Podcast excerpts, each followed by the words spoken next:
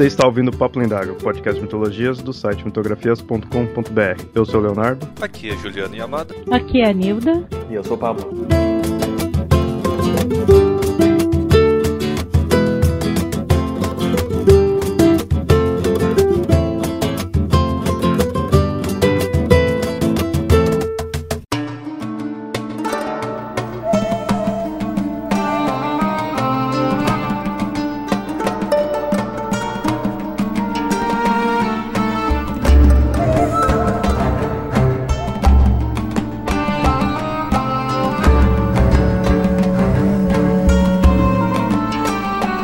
Talvez o poema mais clássico da história, e este não poderia deixar de ser grego. Tão antigo que sua veracidade e origem são tão controversas quanto a do seu autor, mas tão épico que continua a emocionar até os dias de hoje. Nesse episódio do Papo Lendário falaremos da Ilíada e a obra máxima de Homero.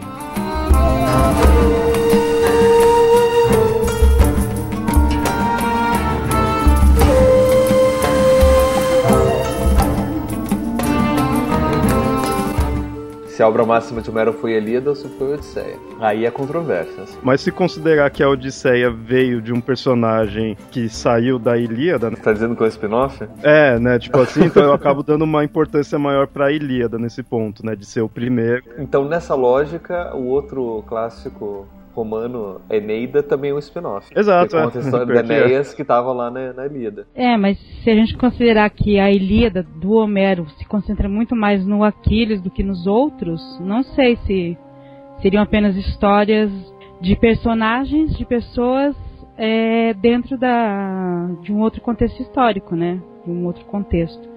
Se focar apenas em um personagem em cada uma das histórias. Pra, só pra falar um adendo, quando eu li a Elíada e depois o Homero, eu quase que desenvolvi uma alergia, porque os livros eram tão antigos, tão antigos, que soltavam muita poeira, muito acros. Eu espirrava cada página. Você ficou com alergia à mitologia grega. Aham. Bom, deve estar curado, né? Pra participar do Papo Lendário sempre, curou da alergia. Bem, então aí a gente tá falando aí da obra, vendo qual é mais importante, qual é a obra máxima e tudo, mas então vamos falar antes do autor, né? Pra identificar quem que é, porque é interessante essa questão aí, é uma, são obras que relacionam com a mitologia grega, então fica aquela coisa assim, tudo só são lendas ou não tudo, mas o próprio autor tá meio em volta de lendas. Ele, teoricamente, assim, é considerado o primeiro poeta da Europa, né, e meio que o mais, um dos mais importantes, se não mais, assim, tudo. E segundo o Heródoto, que seria um historiador grego, ele teria nascido em 850 a.C. Aqui, aqui é, é bom, é, bom, é bom ter uma, uma- um parêntese. Heródoto é considerado um historiador. É, Ele é Né? considerado o primeiro historiador. Não, É. ele, ele é considerado o pai da história, o primeiro historiador. Isso daí é um, é um, um fato. Tá? Heródoto existiu, né, ele fazia a história dele indo no- nos mercados, nas ágoras, e perguntando: ah, você já ouviu falar disso? O que, que você acha disso? Não sei o quê, o que, que você conhece disso? E compilando várias histórias, ele meio que pegava o que tinha de fazia mais sentido e escrevia a história. Toda vez que eu, eu vejo a descrição do como Heródoto conseguia as histórias, eu lembro, eu fico imaginando ele indo no botequim da esquina, perguntando pra todo mundo, pedindo aquela meia porção e uma, uma dosezinha, né? Aquele papo de bar, bate assim no balcão. Qual que é a nova de hoje? Mas era bem assim que ele fazia. Era bem assim que ele fazia. Assim, nessa, nessa época você não tinha uma metodologia histórica muito, muito clara. Mas enfim. Mas assim, pro Heródoto, era histórico, por exemplo, o nascimento dos deuses. Era histórico, por exemplo, a origem do mundo. né? Então ele perguntava: Você se lembra como foi a origem do mundo? Não, eu não me lembro, mas meu pai me contava que a origem do mundo começou assim. Ah, tá, então tá. E daí ele foi coletando, coletando, coletando. Então é dele, por exemplo, o, é, histórias sobre deuses e sobre mi- mitos mesmo. né? Então, assim, dizer que o Heródoto contou a história de Homero não dá pro Homero uma fidedignidade histórica. Porque Heródoto também contou a história de Zeus. se você considerar pela própria história da, da história, eu creio que só na Idade Moderna é que se começou a excluir histórias de Deus ou acho que só no século XIX se começou a pensar em excluir a Bíblia como fonte histórica confiável para dizer que a humanidade tem 3 mil ou 6 mil anos, entendeu? Né? Exigir isso do Homero é meio complicado. E a questão da história ser algo parcial, algo subjetivo, isso é durou-se muito, muito tempo. Só pra, só pra gente poder dar um crédito pro Heródoto, né, o, o que ele fez, né, ele pegou relatos de como o povo da época dele pensava. Né, então isso é, é, é, digno, né, porque sem isso a gente não teria como saber como era o pensamento grego da época dele. Né. É porque é, é, é bom colocar isso em mente, porque a principal fonte de, de referência sobre o nosso autor, o Homero, é o Heródoto. Né? E por isso que a gente tem essa coisa, será que Homero existiu ou não? Que até essa questão, ele, segundo o Heródoto, ele teria nascido num local lá chamado de Jônia, o, o Homero, né? Que é, teoricamente seria parte da Turquia atual. Só que outras cidades também reivindicam o, tipo, o berço né, de, de Homero. A cidade de Esmirna e Kio são os nomes aí. Então você vê que desde o nascimento dele, tudo assim sobre Homero é meio duvidoso. E quanto mais longe você está de um evento histórico, mais difícil fica de verificar né, a sua veracidade, o seu fato. É, fica complicadíssimo saber, ele pode ter morado em várias dessas cidades. Né? Se ele era um, um contador, um aedo, um poeta, ou um compilador de dados, ele pode ter passado por várias dessas cidades, inclusive fazendo isso. E aí ele pode ser considerado dessas cidades. Como você vai julgar isso fica complicado sem ter mais dados além do Heródoto, né? E com isso a autoria da Ilíada, da Odisseia, tudo dos poemas dele fica em dúvida, né? Será que ele realmente teria escrito, né, tudo? Porque a gente sempre aquela questão né, mais conhecida, a Ilíada e a Odisseia, né? As duas obras, as duas grandes obras dele, tudo, né? Mais pra frente a gente vai mostrar algumas outras aí que também é, em alguns casos, considerado né, de autoria dele, mas essas duas obras, com todas essas dúvidas que se tem, da onde ele nasceu, de tudo mais, assim, tudo, dá-se a dúvida de se realmente ele escreveu, né? Com essa dúvida dele ter escrito a Ilíada e a Odisseia, acaba gerando uma dúvida de se realmente ele existiu. No século XVIII, que eh, foi bem forte essa dúvida, o pessoal começou realmente a questionar a existência do próprio Homero. Antes não era tão forte essa dúvida, né? E aí começa a se ter a ideia de que seria apenas o Homero em si seria apenas uma alegoria, que na verdade sabe-se lá de onde teria vindo vários contos referentes a essas histórias que tem na, na Ilíada e tudo mais assim, tudo. E no fundo eles chegou um momento só que eles pegaram e colocaram ó, tem se o autor Homero que pôs, mas só com uma forma bem alegórica. Muita gente gosta dessa ideia, porque aí você, assim, como a, essas obras são grandiosas, é, tipo, famosas assim, acaba pondo uma coisa assim, é da autoria do povo, né? Já que principalmente que ela representa bem os gregos, né, a cultura grega. Então essas obras seriam de autoria do povo, não seria de um autor, né? Então muita gente gosta dessa ideia de desumanizar né, o Homero, né? E põe que é do povo. Eu gosto da teoria de que o Homero realmente existiu, que foi muito mais um compilador, né? Ele também como poeta, um compilador, talvez até tenha ordenado de uma maneira que se tornasse um canto os cantos se tornassem, digamos, de uma forma una, uma forma a poesia, né, né, melhorada ou pelo menos unificar todas as maneiras que ela fosse exposta, né, para todos. E assim como o, cara da mitologia nórdica, o Odd, o Sturluson, né, da, do Eda, ele só meio que compilou, não só meio que compilou, mas ele é, unificou tudo isso. E é claro, com o passar dos séculos, muita coisa pode ter sido creditada a ele e muita coisa sido tirada dele, né? Assim como Shakespeare, que não é tem 500 anos, tem obras que são creditadas a ele que se discute que não sejam dele, entendeu? E assim, é um espaço de tempo muito menor, 500 anos. Imagina 2 mil anos atrás, 3 mil, 2.500 anos quase, né? Dá muito mais trabalho para dizer realmente. Né? Eu gosto mais dessa teoria, mas. Tudo isso daí acaba sendo teoria, que o pessoal fica analisando, né? Se foi ele, se não foi ele, se existiu ou não existiu. E aí fica analisando como a Ilíada é.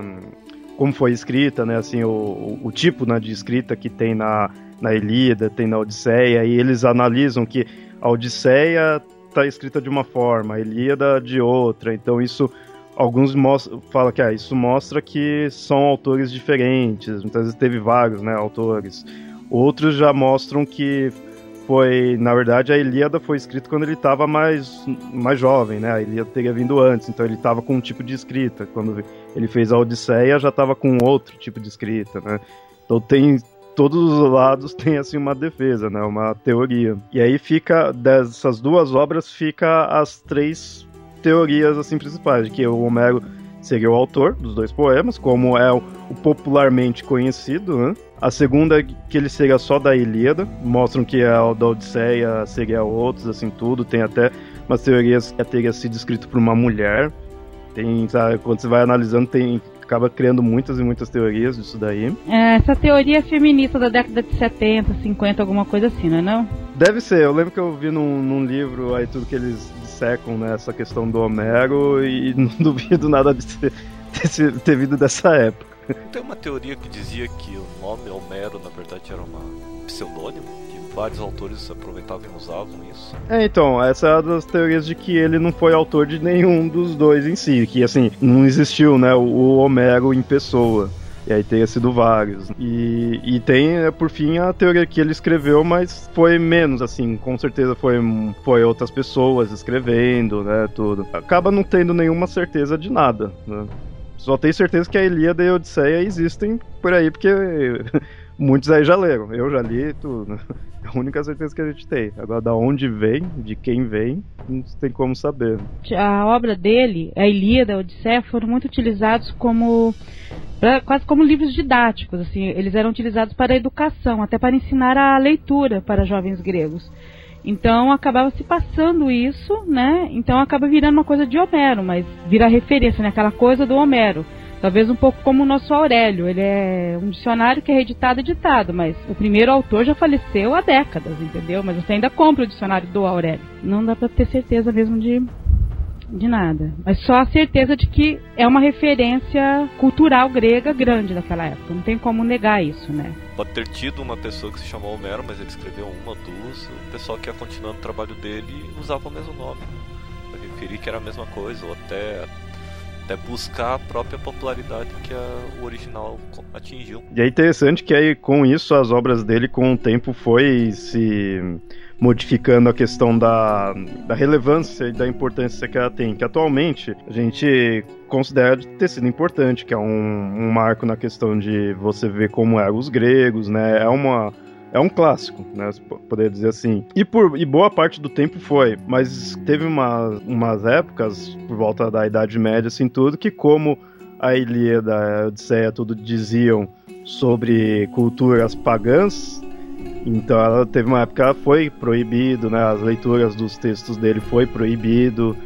E aí ficava aquele negócio, né? Muitas vezes o pessoal copiava meio de forma escondida, né? Não deixava se lançar a torta direito, né? Os, os textos dele. Então, com o tempo, a opinião sobre as obras dele foi se modificando. Se descuidar até durante o, a ascensão do catolicismo, certeza que muitas obras dele foram queimadas. Sabe como acontece? Tem a tradução, a retradução, mas sempre uma tradução acaba tendo uma mudança, uma, uma versão, isso e aquilo pode ter várias versões da mesma coisa e algumas delas, talvez as mais próximas das originais, possam, possam ter se perdido.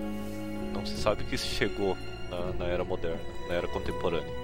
É, tanto que a gente tem a, a Ilíada e a Odisseia, que é, o, que é conhecido mesmo, mas tem-se indícios de que, eles, que ele também escreveu outras obras.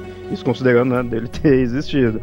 E aí essas outras obras são mais duvidosas, é mais duvidoso ainda a questão da autoria. A Ilíada e a Odisseia, pelo menos popularmente, é dele. Agora essas outras nem ouve-se falar muito. Como por exemplo, certos hinos, que aí são, são chamados de hinos homéricos, né, quando se considera ser dele. Os outros falam que não sabia de quem que é e põe autoria anônima e é sempre são celebrações às, aos deuses gregos. É uma das coisas que ajudou, que ajuda, né, os estudiosos a compreender como que é a mitologia grega, é onde mostra melhor aí, né, o, os deuses em si. Que aí tem, cada hino é para um, né? Tem hino a Gaia, a Hermes, a Apolo, tudo vários deuses tem. Uma outra obra que alguns de, dão autoria a ele é o é chamado de Batracomiomaquia que seria também traduzido como a Batalha dos Sapos e Ratos. Aí muitos consideram que isso daí seria uma paródia cômica à própria Ilíada. Um autor fazendo uma paródia da própria obra não é que seja impossível, mas eu não sei se na época ele teria tanto desprendimento assim, ou sei lá o que, pra ele mesmo fazer a própria paródia. É, e segundo essa, essa paródia, a história seria de um rato estaria num, bebendo água ali de um, de um lago e aí ele acaba conhecendo o rei dos sapos. E aí convida ele para entrar na casa.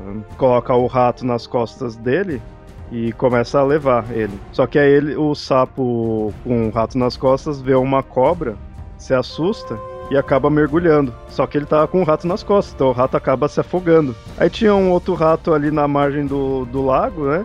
Que vê isso daí e pega e avisa todos os outros ratos lá tudo, né? Aí os ratos P da vida começam a preparar uma batalha para se vingar do Rei Sapo, né, por ter matado o rato. Eles enviam lá um, um rato lá para declarar guerra, né, tudo para mostrar que estava iniciada né, a guerra. Zeus vê isso daí e aí propõe que os deuses tomem partido dessa guerra. Aí ele coloca Atena para ajudar os ratos, só que Atena se recusa, porque ela fala que os ratos já zoaram demais com ela, já aprontaram muito com ela, e ela não, não quer defender. Então aí por fim os deuses pegam e decidem apenas assistir a guerra sem se envolver. Aí na primeira batalha os ratos acabam ganhando. Aí os Zeus pega e vai, não. Então dessa vez agora eu vou me intrometer sim. Aí ele convoca uma força de caranguejos para que os sapos fossem totalmente destruídos. Os ratos ficam sem o que fazer contra os caranguejos, pegam e recuam. Né? E aí, tipo, finaliza a guerra. Foi uma guerra extremamente rápida, né? Durou um, um dia, basicamente, a guerra. Quer dizer que é uma historinha mais sim, simples, assim, né? Por isso que é a paródia com a Ilíada pra essa questão da guerra, né? E, e dos deuses fazendo qualquer coisa para o seu lado vencer, né? Olha, Homero que me desculpe se essa paródia for dele, mas eu prefiro a do, a do Terry Pratchett, viu? É muito melhor. Em Eric ele faz uma paródia da Ilíada que, meu Deus do céu, sabe? Pra você rachar de rir. Na verdade, Eric é uma paródia de muitas coisas. Na verdade, é uma paródia a Fausto e no meio da história eles vão parar numa guerra entre duas nações que seriam os representantes no mundo do disco de gregos e troianos, entendeu? É, o Odisseu dele, assim, é o cara mais covarde que existe, por isso que ele é o melhor general. ele quer fazer de tudo para ninguém morrer, para ele não morrer, entendeu? E acabar a guerra logo. Só isso.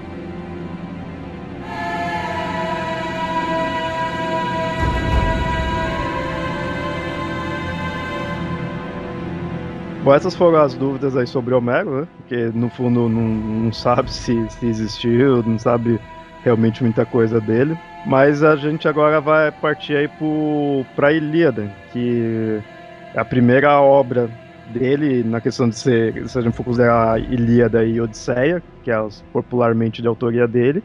Aqui agora a gente vai contar a Ilíada. A gente já fez há um, tempo, um bom tempo atrás aí um episódio sobre a Guerra de Troia, e aí com certeza a gente né, acabou citando a Ilíada e tudo, porque a Ilíada é isso, ela conta uma parte do que aconteceu na Guerra de Troia. A Ilíada, ela seria os acontecimentos do último ano da Guerra de Troia, vai pegar aí acho que por volta de 50 dias ali, ela se passa acho que durante 50 dias desse último ano da, da guerra. Todo, toda aventura, na verdade, acontece nessa época, né, nesse tempo. Todas as histórias que a gente sabe da Guerra de Troia, na verdade, são as coisas que aconteceram nesses últimos dias. Existem outras histórias que, juntando, né, vários foram encontrados com o tempo que juntando dão todo o panorama da história, né? A Eneida, mesmo a Odisseia ajuda a dar todo esse panorama.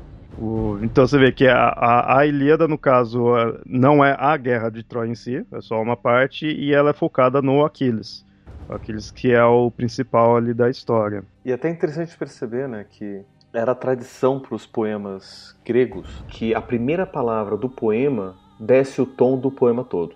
Né? E a primeira palavra que começa a, a Ilíada em grego é menin, né? menin aide thea pelaideo Aquileus, que seria canta musa sobre a ira de Aquiles, filho de Peleu. Isso daí.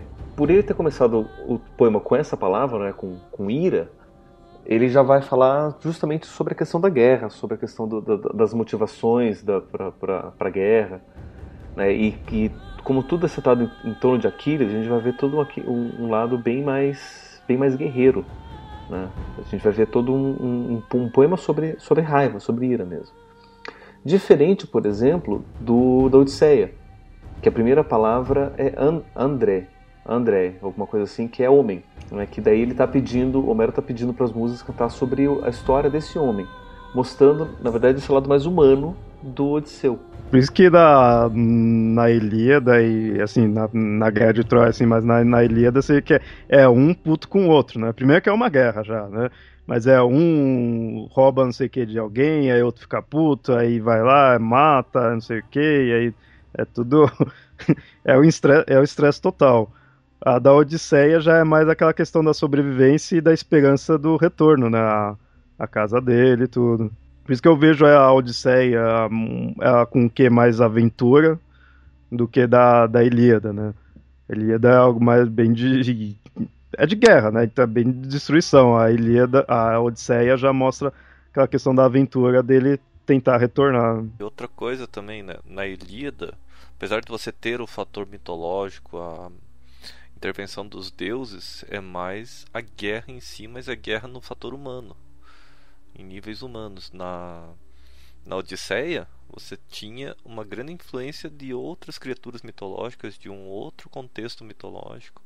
Você tinha problemas mitológicos em si. O Odisseu, ele enfrentava monstros, tinha encontros com deuses e tudo mais. Tanto até. Eram ali ilha, ilha da, das Amazonas ou sereias que ele ficavam vários anos lá? Ele ficou muitos anos na ilha de Circe. Da Circe. Da Circe, da Circe ele ficou bastante tempo.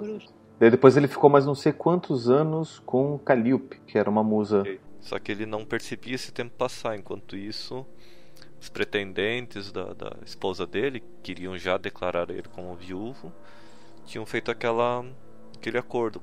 Assim que Telêmaco tivesse barba, ela poderia se casar. Não só isso, né? Daí a Penélope falou: não, deixa eu terminar um tapete.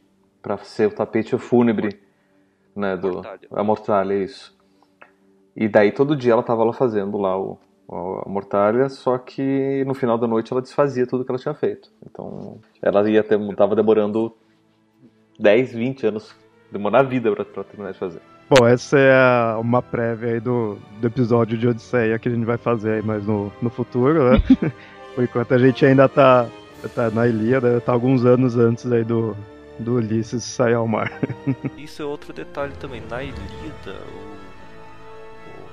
o, o, o Odisseu ele não é tão poderoso, assim, porque existem outros heróis mais. É, porque, quem ou não, o Ulisses, o que marca ele, mesmo ele tendo lutado tudo mais, o que marca ele é a astúcia dele, né? A inteligência tudo mais, né?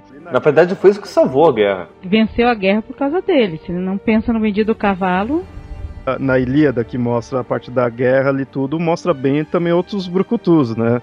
Assim, tal, Aquiles, Ajax, até isso é uma coisa marcante na, na Ilíada. Você vê bastante personagens assim que tem a sua importância, assim, tudo é focado no Aquiles, mas você vê bastante outros personagens. Na Odisseia, sim, o Ulisses ele seria bem mais principal mesmo ali, porque os outros são são assim, são os monstros, são os outros seres que tá ao redor ali tentando impedir ou ajudar ele, né? Tem uma coisa que eu não vou dizer engraçado, mas que é de se notar na Ilíada, é que assim, na Ilíada o, o principal é realmente Aquiles. E é uma guerra, a guerra de Troia, é uma guerra que começou, a sua semente foi o casamento dos pais de Aquiles. Né? o pomo da discórdia foi jogado durante esse casamento.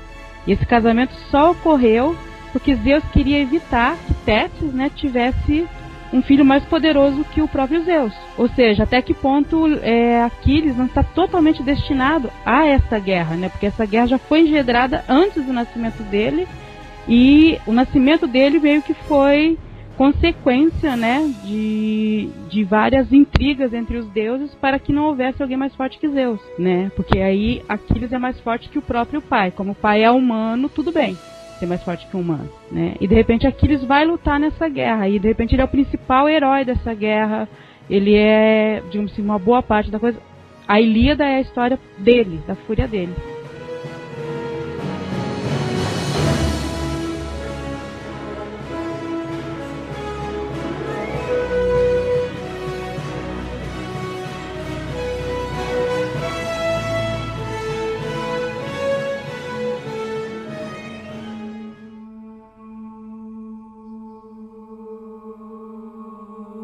A deusa, celebra do peleio Aquiles o irado desvario que os aqueus tanta penas trouxe, incontáveis almas arrojou no Hades, de valentes, de heróis, espole para os cães, pasto de aves rapaces.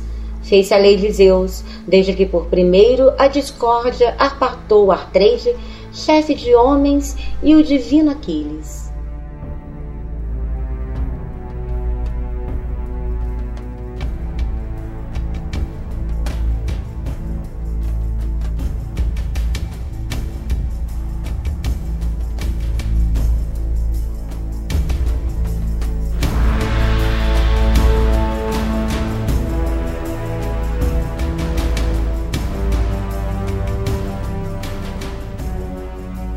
Só então, continuando essa história, apesar que a gente já né, teve um episódio da Guerra de Troia, mas é interessante mostrar aqui que aí essa questão do casamento já essa questão do pomo, da discórdia, e aí esse pomo estava destinado à deusa mais mais bela. E aí ficou, era Atena e Afrodite brigando aí para ver quem que era né, a dona desse pomo para ser a, a mais bela. Quem foi resolver essa disputa foi o Paris. E aí ele decide a favor da Afrodite. Em troca, ela promete a ele o amor da mulher mais bela do mundo. Isso faz com que ele vá mais tarde até Esparta, conheça a Helena, ela seria a mulher mais bela do mundo, e ele se apaixona, tudo mais, quer, e pega e leva ela para Troia. Ela era a noiva do rei Menelau. Com isso ele fica putinho, vai lá e reúne todos os que eram os pretendentes da Helena, os ex-pretendentes, né, porque ele já era casado com ela, reúne todos eles e bora pra Troia para guerrear. E aí, isso tudo sob o comando do Agamenon, que é irmão dele. E aí, essa né, é a guerra de Troia. Então, realmente acaba, acaba tendo essa ligação né, dos pais do Aquiles, que acaba gerando a guerra, do qual ele vai para lá e acaba morrendo. Né? Spoiler da história. Spoiler de uma história de 3 mil anos, né? Esse é o início da Guerra de Troia, não é o. Fica bem claro, isso é a questão da Guerra de Troia, não é a Ilíada. Isso não se encontra na Ilíada, né, dessa questão do pomo, dos deuses, assim. Né? Só antes algumas informações que a gente fala, ah, Ilíada, Odisseia. Para quem não sabe, Odisseia chama-se Odisseia por causa do Ulisses, é o nome dele, né, Odisseu, então vem daí. E a Ilíada, no caso, vem de Ilion, que seria o nome grego da, de Troia. E é, e, é, e é, bem interessante ver que os nomes em grego geralmente não tem nada a ver com o nome que a gente chama, né? Por exemplo, Grécia em grego não é Grécia, é Helena. E não tem nada a ver. Se eu me lembro direito, era uma cidade ou um bairro, alguma coisa próxima a Roma, que era uma colônia grega, a cidade era chamada, era uma colônia helênica, né? Que o pessoal que morava lá, se não me engano, a cidade era Greg, Grécia, alguma coisa assim. Então, você começou a chamar todo mundo que era dali e da origem dele de grego, entendeu? É uma coisa assim. A origem é essa cidade, esse bairro, essa vila onde tinha uma colônia grega. Na Guerra de Troia, na Ilíada, quem foi lá não foi tipo os gregos, foram os aqueus. Eles né, chamariam o povo de aqueus, né? Que teria ido para lá para confrontar a Troia. E o Homero, né, na, na, obra, eles chamam esses, os aqueus de Danaus. E aí, com isso, então, entre os aqueus, os Danaus, os helênicos, os gregos, né, tudo isso daí, a gente teria o Aquiles, que é o principal. Ele seria líder dos Mirmidões, né, seriam os heróis que estariam junto com ele, os guerreiros estariam lutando com, junto a ele. No mesmo lado do Aquiles, a gente tem o Agamenon. Ele é o que estava liderando o pessoal aí com, na, na guerra que ele era o rei de Esparta. Né? Imagino que ele seja o rei guerreiro de Esparta. Esparta ela tinha dois reis, um rei voltado para a parte da, dos exércitos, né? um rei militar, e um rei mais voltado na parte de, do governo em si, né? ali tudo, mais, mais da organização. Ele, por ter ido na guerra, imagino que deva ser o rei militar. Né? Ele tinha uma rixa com Aquiles. E essa rixa que é bem importante ali na história da Ilíada, porque em certo momento, tanto o Aquiles quanto o Agamenon acabam tendo escravas, né, que eles conseguiram ali na, na guerra. E o Agamenon acaba pegando a escrava do Aquiles, que é uma tal de Briseis, ou Briseida, né, às vezes se encontra como Briseida. E isso faz o desentendimento dos dois. Só voltando, Agamenon não era de Esparta, na verdade ele era de Creta. É, por algum motivo ele tem um cetro que é considerado o cetro que o rei que tem aquele cetro é o que tem é, apoiado por Zeus. Então ele seria o chefe do, dos helenos, do, dos aqueus durante uma guerra. É verdade. Né? É. Ou alguma coisa assim. No, no Agam, não é o. Agamenon que é de Esparta, quem é de Esparta é o Menelau. É o Menelau. É, o Menelau era irmão do Agamenon, que foi o chifrudo da história. É, o Agamenon também não era menos chifrudo, mas deixa pra lá, isso é outra história. Bom, depois ele pegou a Briseida, que era do Aquiles, então nesse ponto também o Aquiles também ficou chifrudo, é tudo. e a gente tem o Patroclo, que ele seria amigo do Aquiles e tipo era amigo mesmo, considerado meio que irmão. Em algumas versões eu já vi que ele acho que era primo do Aquiles. Era meio primo, meio amante em algumas É, tem essa versões. essa teoria também que eles tinham um envolvimento mais íntimo. A versão que eu tenho, o Patroclo, né? Eu conheço ele como Patroclo, foi meio que uma, um, um, orientador do. Ele era mais velho que o que o Aquiles, né? Ele foi um, um, alguma espécie de um orientador ou auxiliar dele quando ele estava junto com o pai dele. Aí faz todo sentido eles terem um envolvimento sexual também, né? Porque isso era natural. O orientador ou iniciador iniciava em tudo. A gente tem o Odisseu, mais conhecido como Ulisses. Ele meio que fazia a ponte entre o Agamenon e o Aquiles, né? Por causa eles ficaram nesse momento ficaram putos, né, um com o outro. Ele foi o construtor do cavalo de Troia, né? Mas isso é, é no final da guerra. E como a gente falou, né, o principal dele mesmo é a Odisseia. A gente tem um personagem aqui que é importante, que é chamado de Calcas Testori, Testorides, Testorides, não sei qual que seria a pronúncia, né? Mas ele era um vidente que ele estava guiando os aqueus, né, os gregos, e ele que disse que essa guerra iria durar 10 anos, e ele mostrou que era preciso devolver a, a Briseida, tudo que a Briseida era troiana, né, e, e o Aquiles tinha pego, né, ele estava prevendo que era preciso devolver ela para poder as coisas fina realmente finalizar. Tem, tem o Menelau, que foi né, o que causou tudo, que quis partir para a guerra com a sequência da esposa dele.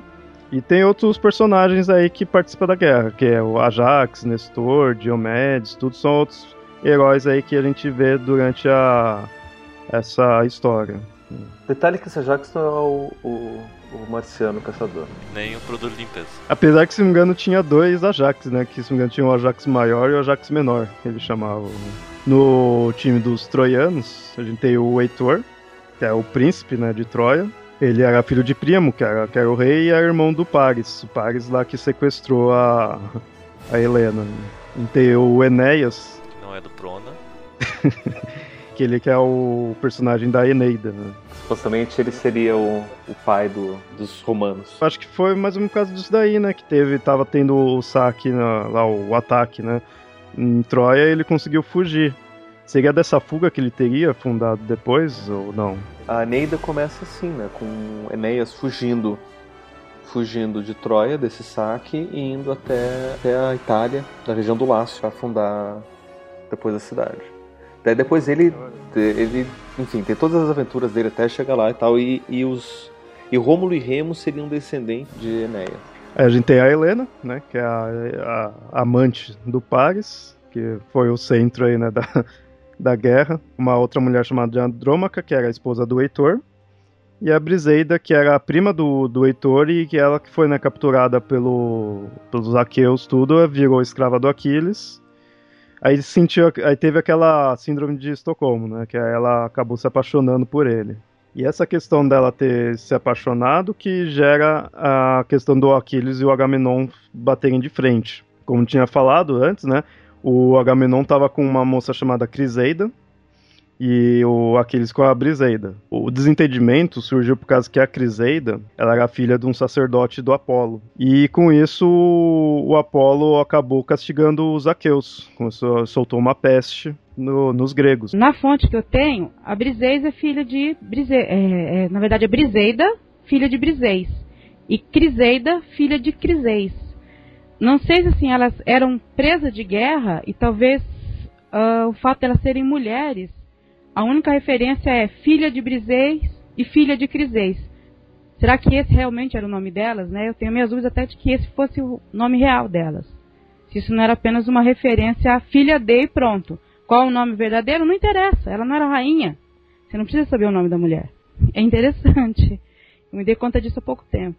Desde que antigamente era comum, né, o pessoal ter nome, nome tal, filho de tal, assim tudo, mas realmente o dela só mostra isso, né? Só mostra a versão assim do filho de, né?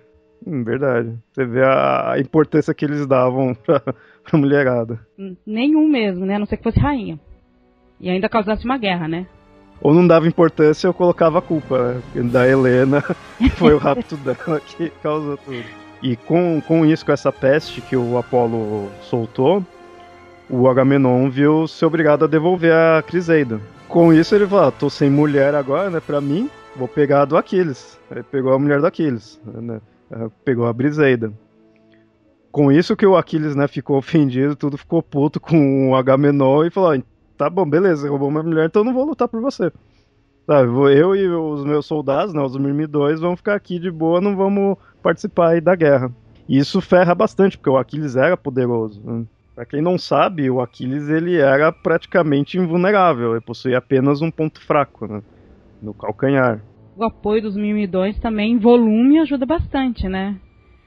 Numa guerra dessa, se você tem, sei lá, 100 a menos, já faz toda a diferença. E a guerra de Troia era contra uma cidade que era extremamente cercada protegida. Você tinha. Ela tinha autossuficiência. Ela podia ficar anos e anos. Tanto que, se não me engano, quanto tempo passou desde o primeiro ataque? O ataque do cavalo de Troia, Aquiles não estava vivo, mas acho que já tinha um filho dele, já quase, quase na idade de luta, né? Hum, mas o filho dele já vem de outra coisa. Mas quando a Ilíada começa, já está completando 10 anos de guerra, de cerco, né? Exatamente. E nessa época normalmente você fazia assim, você cercava a cidade até que os recursos acabassem para que pudesse invadir. E Troia tinha muito recurso para ficar, para aguentar, tinha outras porque os gregos estavam sitiando eles baseado numa ilha, logo em frente a Troia.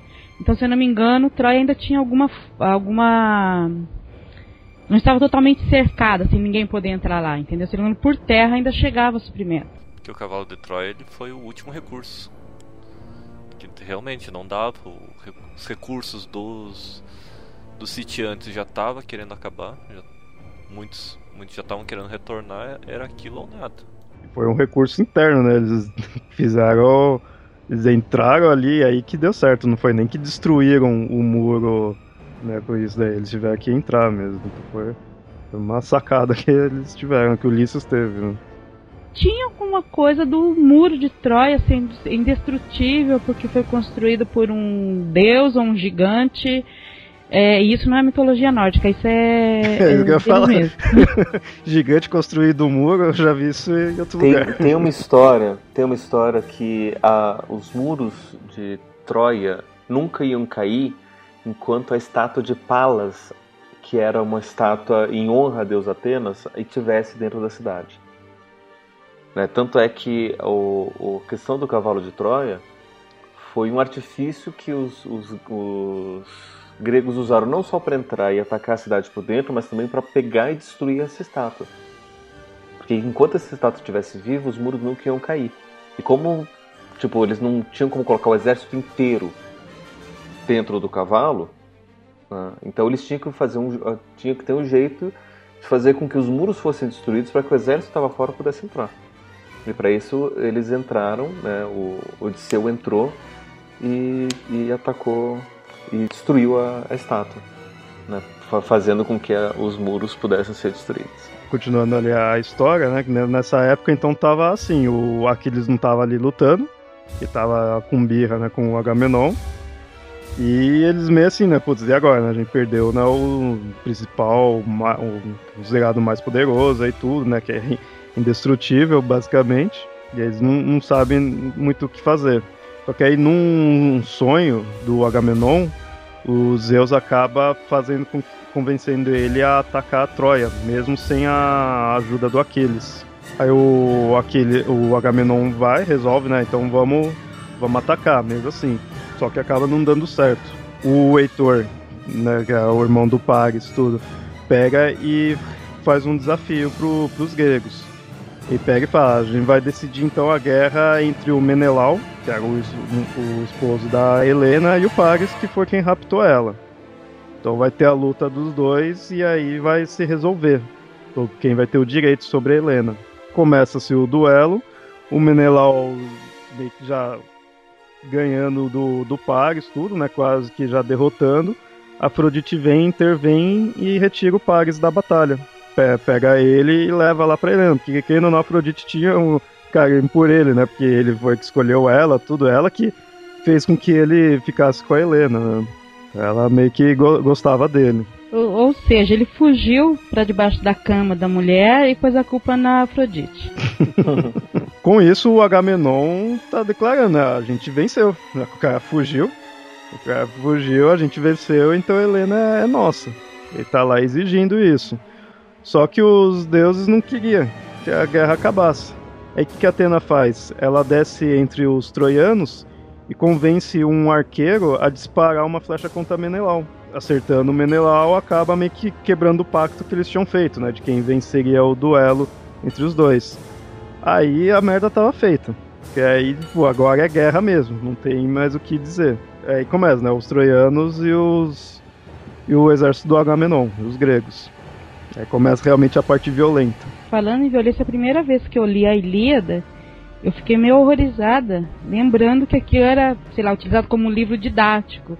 E tem cenas em que um cara descreve, enfiou a lança e tirou as tripas e escorreu sangue.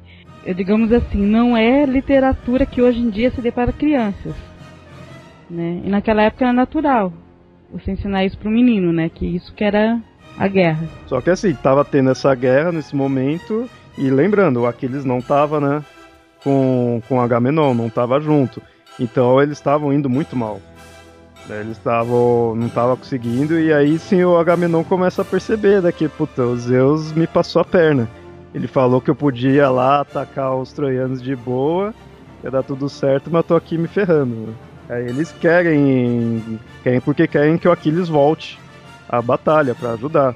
Aí manda, o Ulisses vai lá, tenta convencer, tudo, mas o Aquiles tá puto, não, não quer, não vou, não vou voltar, azar, azar do Agamenon.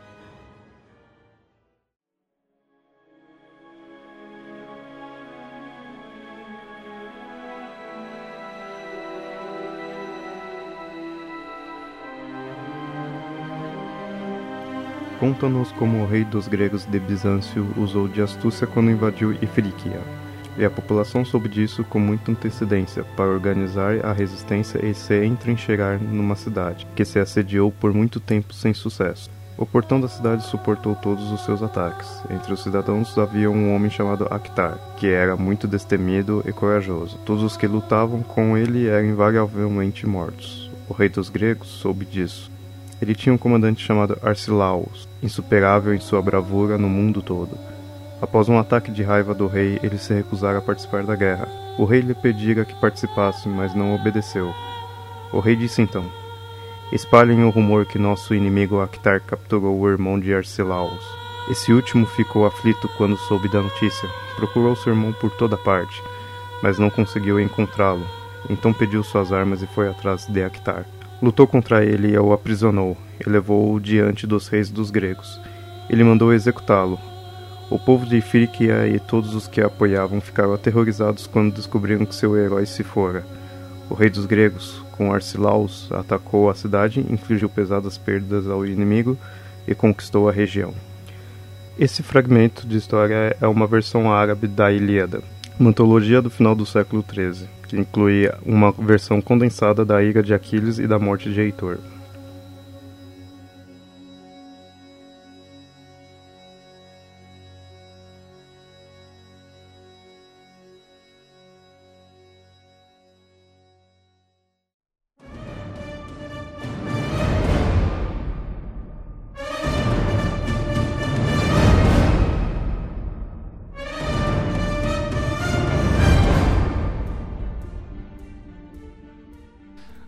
Coisa que eu tava vendo aqui, aproveitando, o, na época você não tinha armas de cerco, como você teria na período medieval.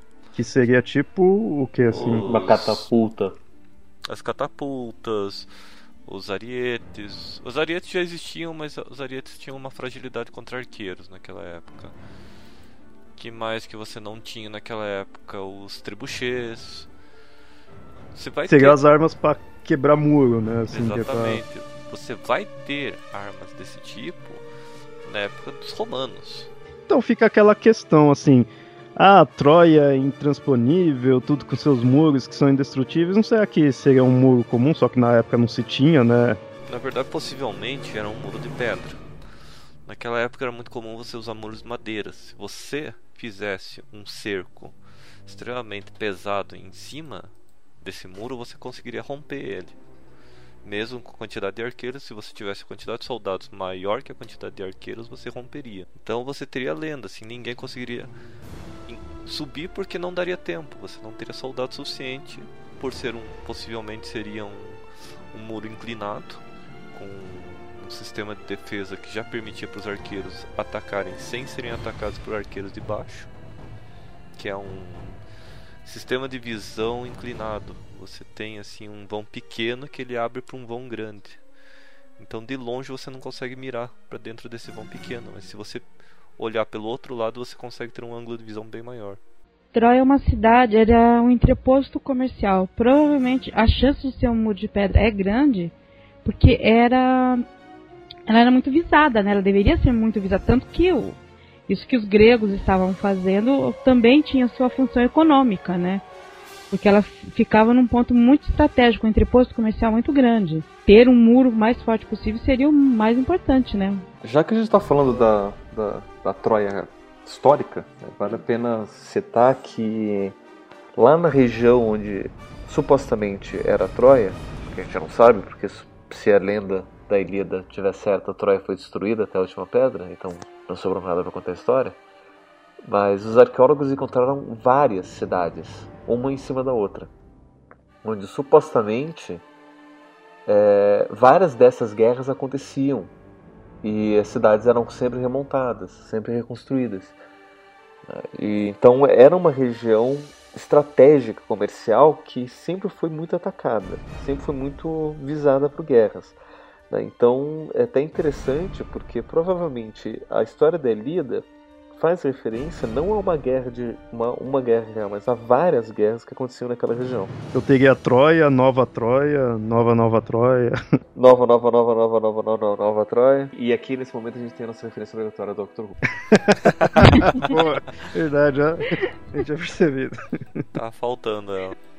E como ela era uma região, como a própria Nilda falou que era uma região de um entreposto comercial, era uma cidade que protegia uma rota de comércio. Possivelmente era muito visada, então estava sempre tendo batalha.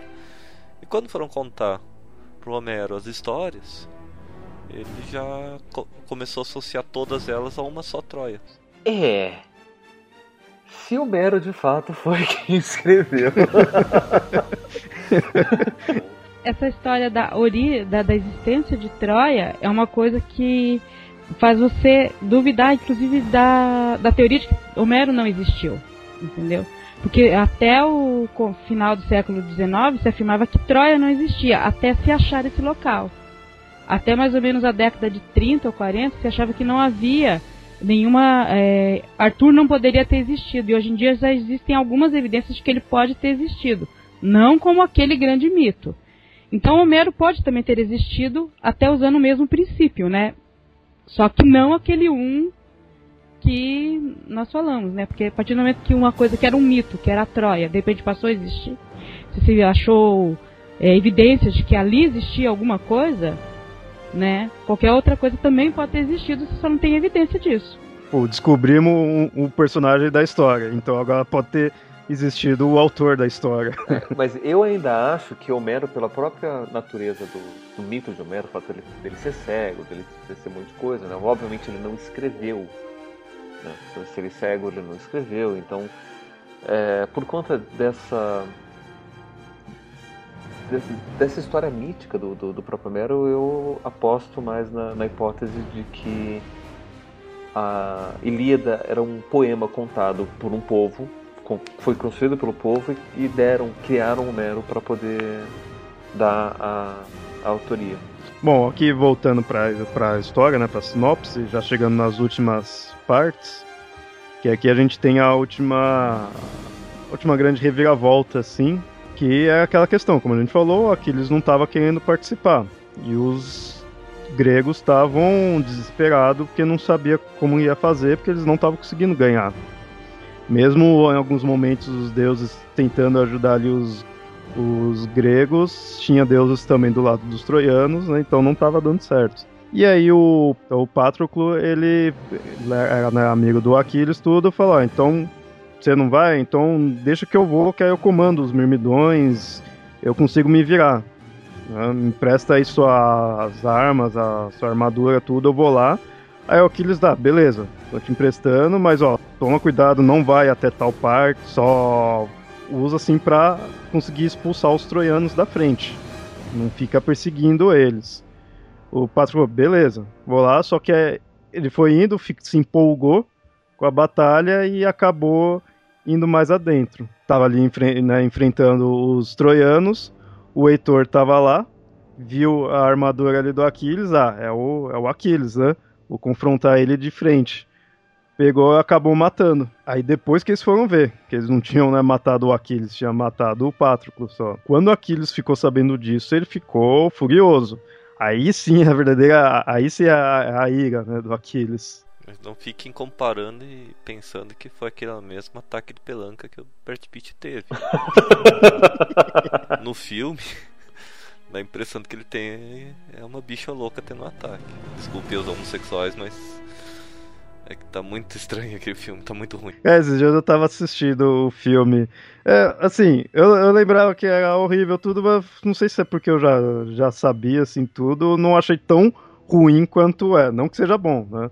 Eu gosto desse filme. Então, eu tava assistindo não achei tão ruim, assim. É que, assim, as coisas que são ruins ali, eu acho muito chato, sabe? Eu Algumas partes ali o Aquiles fica muito estranho, o Paris nem se fala, é o Orlando Bloom. Mas certos personagens ali é legal. Não, pra mim o que pega realmente é eles tendo tentado extirpar qualquer influência ou até existência de Deus. O Aquiles é meio quase que um ateu, ou, sabe assim? Tem uma hora, não sei se é, fica meio que. Mas, mas isso, isso não casa daí, com a época. Isso daí que eu achei bacana. Não casa, sim, tinha muito, tinha muito ateu naquela época. O, o, o ateísmo não é uma coisa moderna. Na verdade, para mim, o que me chamava a atenção era justamente isso, né? Como é que você poderia, pode pensar a guerra de Troia fatual? Né? Ou seja, como é que você vai, pode pensar todo aquele evento como se de fato tivesse acontecido? Histórico, por assim dizer. É isso, isso eu E daí, gostei. obviamente, que você vai ter que retirar as, as referências dos deuses e você vai direto para para as questões políticas. Tanto é que lá tem, tem um momento que eles, que eles é, falam dos deuses, da era dos deuses, de respeito aos deuses, e aí falam, olha, você vai me perdoar, mas é, foda-se você, eu vou te matar mesmo assim. Né? Porque, e, e, mostrando justamente o que, que, que, acontecia na época, como é era o pensamento da época, né? E isso, isso eu acho bacana. Isso, isso eu acho legal. Tanto que, é, analisando ali a história, você vê que ela acaba sendo até que fiel, hum, assim, tirando essa questão né, de não ter os deuses, fiel naquela questão ali do tal pessoa mata tal, tal, né? Tipo, que nem o Paris na luta contra o Menelau, ele também foge, só que não é Afrodite que leva ele, ele mesmo que, né? Pega e, e foge ali entre os troianos, tudo. Então isso tem uma, uma boa fidelidade, assim, com a ideia. Não, não, não acaba, né, mudando muito. O que eu achei ruim mesmo foi algumas partes, assim, da, da condução da história. Então, eu, o que eu não gosto do filme é como filme mesmo. Não é como uma adaptação, não é como uma questão de mitológica, nada assim. Né? Eu só acho que eu pecou em algumas partes da direção, né? Principalmente de, de, atores, algumas coisas ali ficou meio assim. O ataque à Troia no final, eu achei que, sei lá, não, não achei tão grandioso assim, sabe? Bom, eu não gostei do filme, eu não revi pra, pra ver se eu mudava de opinião ou não, mas minha opinião ainda é que a melhor coisa lá, as duas melhores coisas são o Brad Pitt e o Eric Bana. Fora isso, não tem muita coisa. Não, o Eric Bana é sofrível nesse filme, né? em qualquer filme que ele faz, na verdade. Eu não tô falando como ator. É, não, consigo, não consigo ver ele de outra forma. Eu acho que também, como ultimamente assisti uh, Folha de Titãs, Imortais, tudo, então esse, o, o, Troy acaba ficando menos ruim. É. Se comparar com esses outros. Mas então, aí na, na história, que nem eu falei, né, nesse ponto segue igual do, do filme, do Aquiles está com a ira, né, por causa da morte do Patroloco no mito é bem mais, mais intenso isso daí. O Aquiles vai lá e volta, né, pra lutar contra os troianos. O Aquiles vai se vingar disso, então ele vai lá atrás do Heitor mesmo. Ele acaba enfrentando o Heitor, acaba matando ele. Só que assim, tinha ser aquele. Eles tinham feito um trato e é algo que é até que comum dessas batalhas, assim, tipo, matou, matou, mas beleza, vai ter um funeral digno, vai ter um enterro. O Aquiles estava tão puto da vida que ele nem quis isso daí. Ele pegou o corpo do, do Heitor, amarrou na biga, né, que ele tava ali, que ele chegou no local e começou a passar ali em frente à, à cidade, né?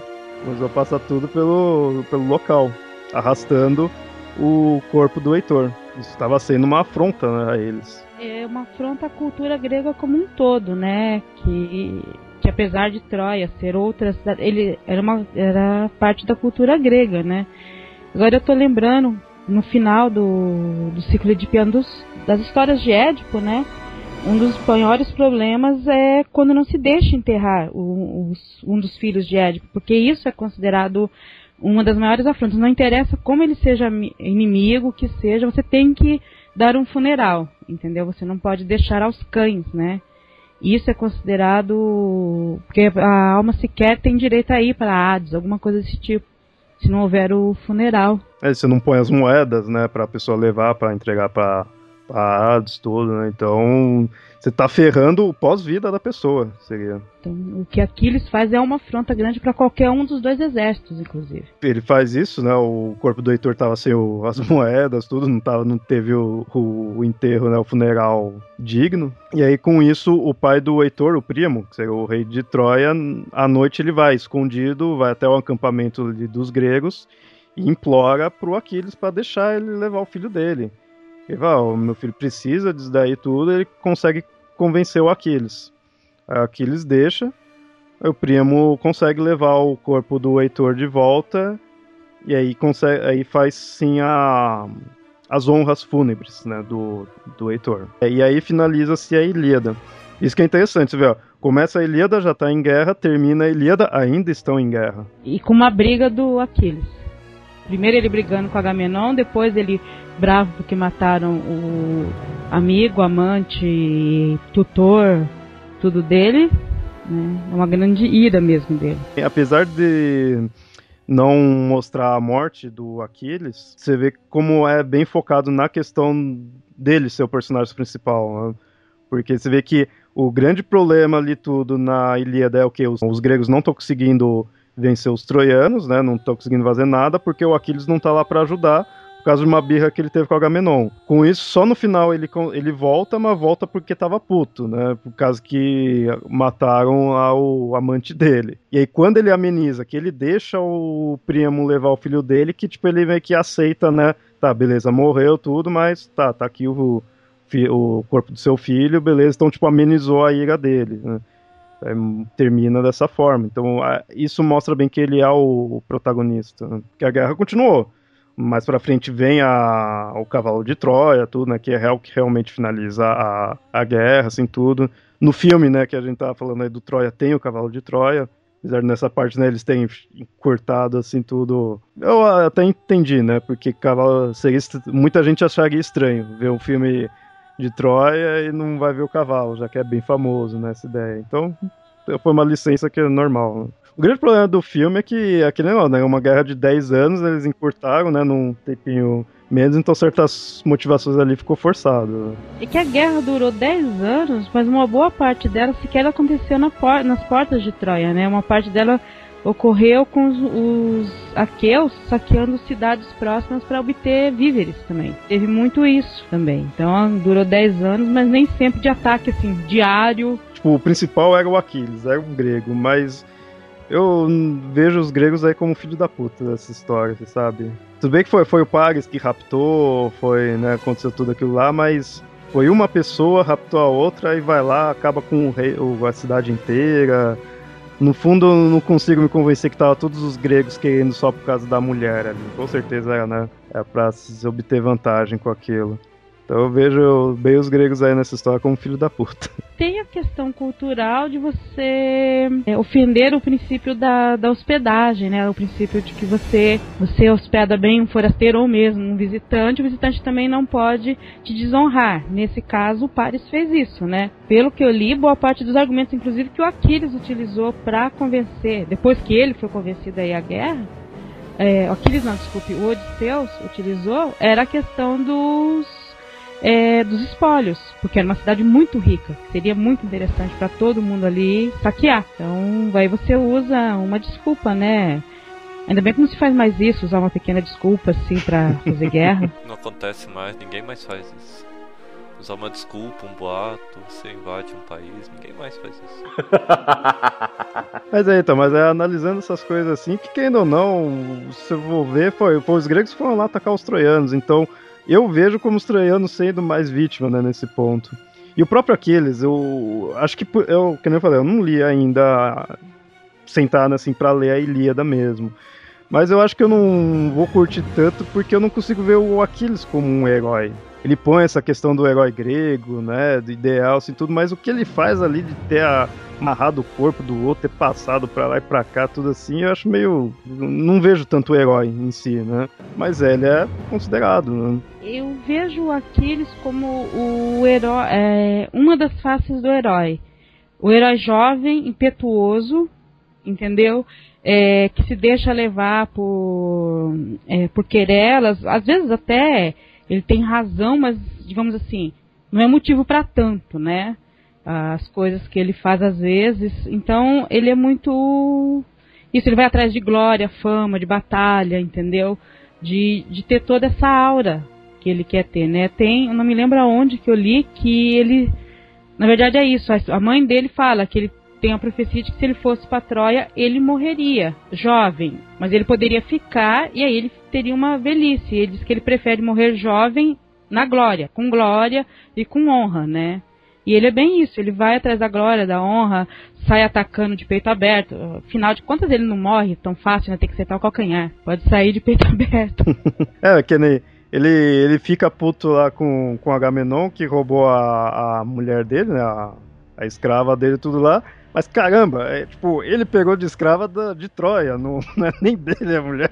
Ele rapta a mulher e fica puto com o outro que raptou dele. Ah. Ele não é nem bem que ele raptou. Na verdade, foi toda uma, uma, turma capturada e depois houve a divisão dos espólios. Ela era um espólio de guerra, né? Tipo, olha, vamos ver, ah, você fica com essa mulher, você fica com esse escravo, você fica com esse sapato, o outro fica com a bota. Foi assim. Claro que assim, eu sei, são outra cultura, né, outra forma de pensar. Então, o normal dele ser considerado o, um herói, né, assim tudo, mas eu falo, eu não consigo simpatizar, né, com Aquiles assim. Diferente, né, já que falou lá da Odisseia, diferente do Ulisses, tu vê que ele também tava do lado do Aquiles, né? Mas diferente na Odisseia que só o fato dele querer voltar para casa dele já acho uma coisa mais nobre, né? Então eu já vejo ele mais mais heróico assim.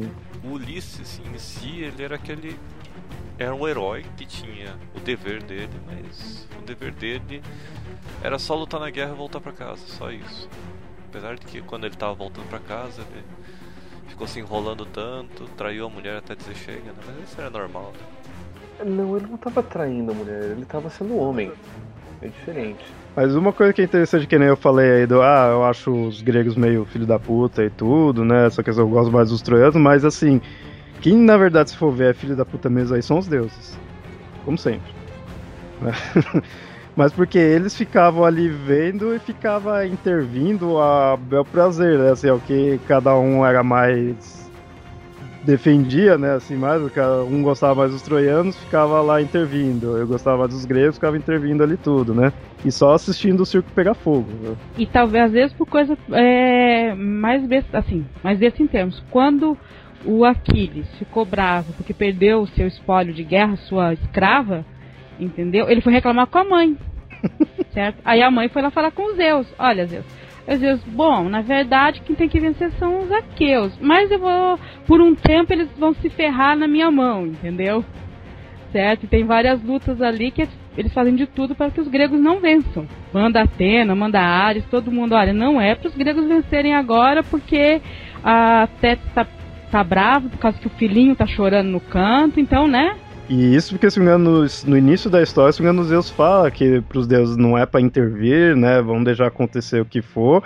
Mas aí começa a acontecer isso daí já, já começa, né? Aí o, os deuses intervindo. Eles não, eles não conseguem se segurar. Deve ser bem divertido para eles, né? Eles olham, ah, tô entediado aqui, vou lá ver um povo brigar. Gosto de TV, alguma coisa assim, você liga pra dizer quem vai ganhar, alguma coisa assim.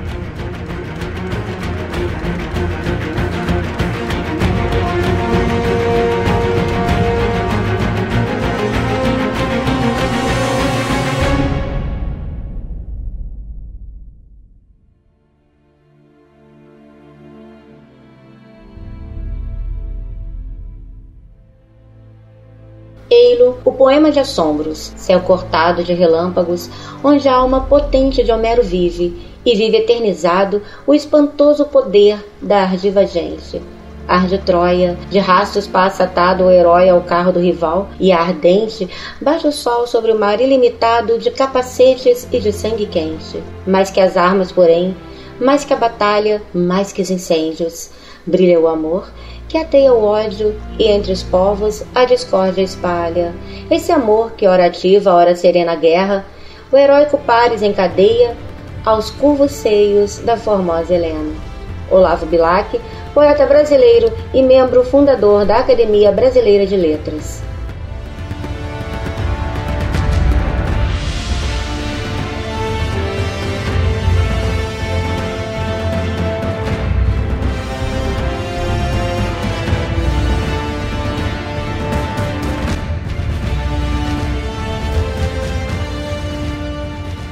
Como a, Ilíada é com bastante personagens, assim, tudo, o interessante é isso, que é tantos personagens humanos, né, apesar do Aquiles, né, ter toda essa proeza, assim, tudo, e os personagens divinos aí dos deuses das intervenções.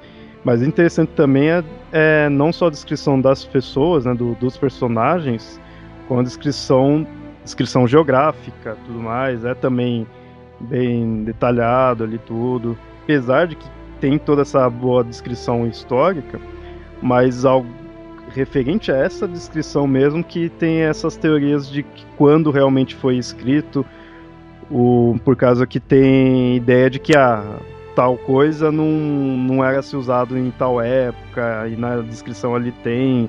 Então muita gente tem essa teoria, né? Foi descrito na verdade em épocas bem diferentes, né? Ou foi escrito em, em, partes. Mas apesar disso tudo, apesar de toda essa incerteza que se tem do ocorrido, da data ou de quem escreveu tudo, ela influencia bastante. Né? eu tô tentando lembrar onde foi que eu li que a, Ilíada era uma das histórias preferidas do Alexandre o Grande, né? E ele se inspirava muito no, pelo menos no começo do, acho que quando ele ainda não era rei, né, de da Macedônia, ou mesmo no começo ele se inspirava muito naqueles ideais, naquela nobreza, ele queria aquilo, né, apesar de não conseguir, mas ele gostava muito dessas histórias né? É, era onde ele se inspirava. Eu acho que muito, como boa parte da nossa cultura, vendo que Alexandre Grande Pedro foi espalhar a cultura é, grega para o norte, sul, leste, oeste da Europa e ali norte da África, né? A gente querendo ou não tem tudo isso aí na nossa cultura. É interessante que, como falou, né, foi influenciando o que veio no futuro, né? Tudo tendo a, também, a Odisseia né, também foi escrita por ele, mas tem a Eneida, tudo, tem outras coisas né, além da Ilíada, mas no geral isso daí vai influenciando bastante. Teve-se épocas, que nem eu tinha dito aí, que era proibido por causa que era pagão. Tinha épocas que era o pessoal se inspirava nele para escrever. Teve outros momentos que era meio que errado você se inspirar nele porque você estaria se comparando. Então, com o tempo foi se modificando muito a forma de se ver, mas sempre por assim sempre se manteve a Ilíada, né? É, sempre se manteve isso daí. Então aí você vê a parte importante dela. Mais de dois mil anos ela tá ainda aí, né? Influenciando podcasts a gravar sobre. Né? Hum, bom, consideração. A pauta acabou. Considerações finais de Ilíada? A única coisa que eu falaria mesmo é pra tomar cuidado com os filmes, não acreditar principalmente na Xena. Aí você vai acreditar no que, cara? No livro, pô. No, no, livro? Mas pelo menos é um começo. Não, tipo, assim, você pode acreditar no que você quiser. Se você quer referência histórica, procura os arqueologia que vai te responder mais do que. Conhecer, pelo menos, valeria a pena. Pelo menos ler os livros que agora foram reeditados em coleções de luxo, capa dura e tudo mais. Tem o link aqui da cultura no site. Só clicar nele e comprar lá. É, eu acho assim, se a, até a própria obra em si, o próprio autor da obra, já não dá para você confiar, né? Você não sabe muito bem se teve, se não teve, tudo você vai confiar nas adaptações da obra. Então apenas se divirta, né? Se gostar das obras que saíram ali, parabéns, né? Melhor, pelo menos você tá se divertindo. Mas eu acho assim que compensa irem atrás da obra, né? Que, que nem gente falou, né? Tem essas obras que estão sendo reeditadas, tudo aí. Então aí fica aí a dica, né? Compense. Veja os posts que a gente tem, que a Nilda fez também, né? Da Guerra de Troia. Tem ali um site, vai deixar o link. Própria história da Ilíada já é em si provavelmente uma adaptação de uma adaptação de uma adaptação. Mas se a obra que é dita de Homero, mesmo não seja dele, mas que é acreditada a ele, entendeu? Ficou tanto tempo é porque ela vale a pena. Ela, ela tem coisas humanas aqui que a gente tem que olhar, humanas, históricas, que até hoje valem, né? Então acho que a gente tem que procurar ir atrás da original e também, por que não ficar vendo as pernas do Brad Pitt, se for o caso, entendeu? É, você pode se divertir com isso também.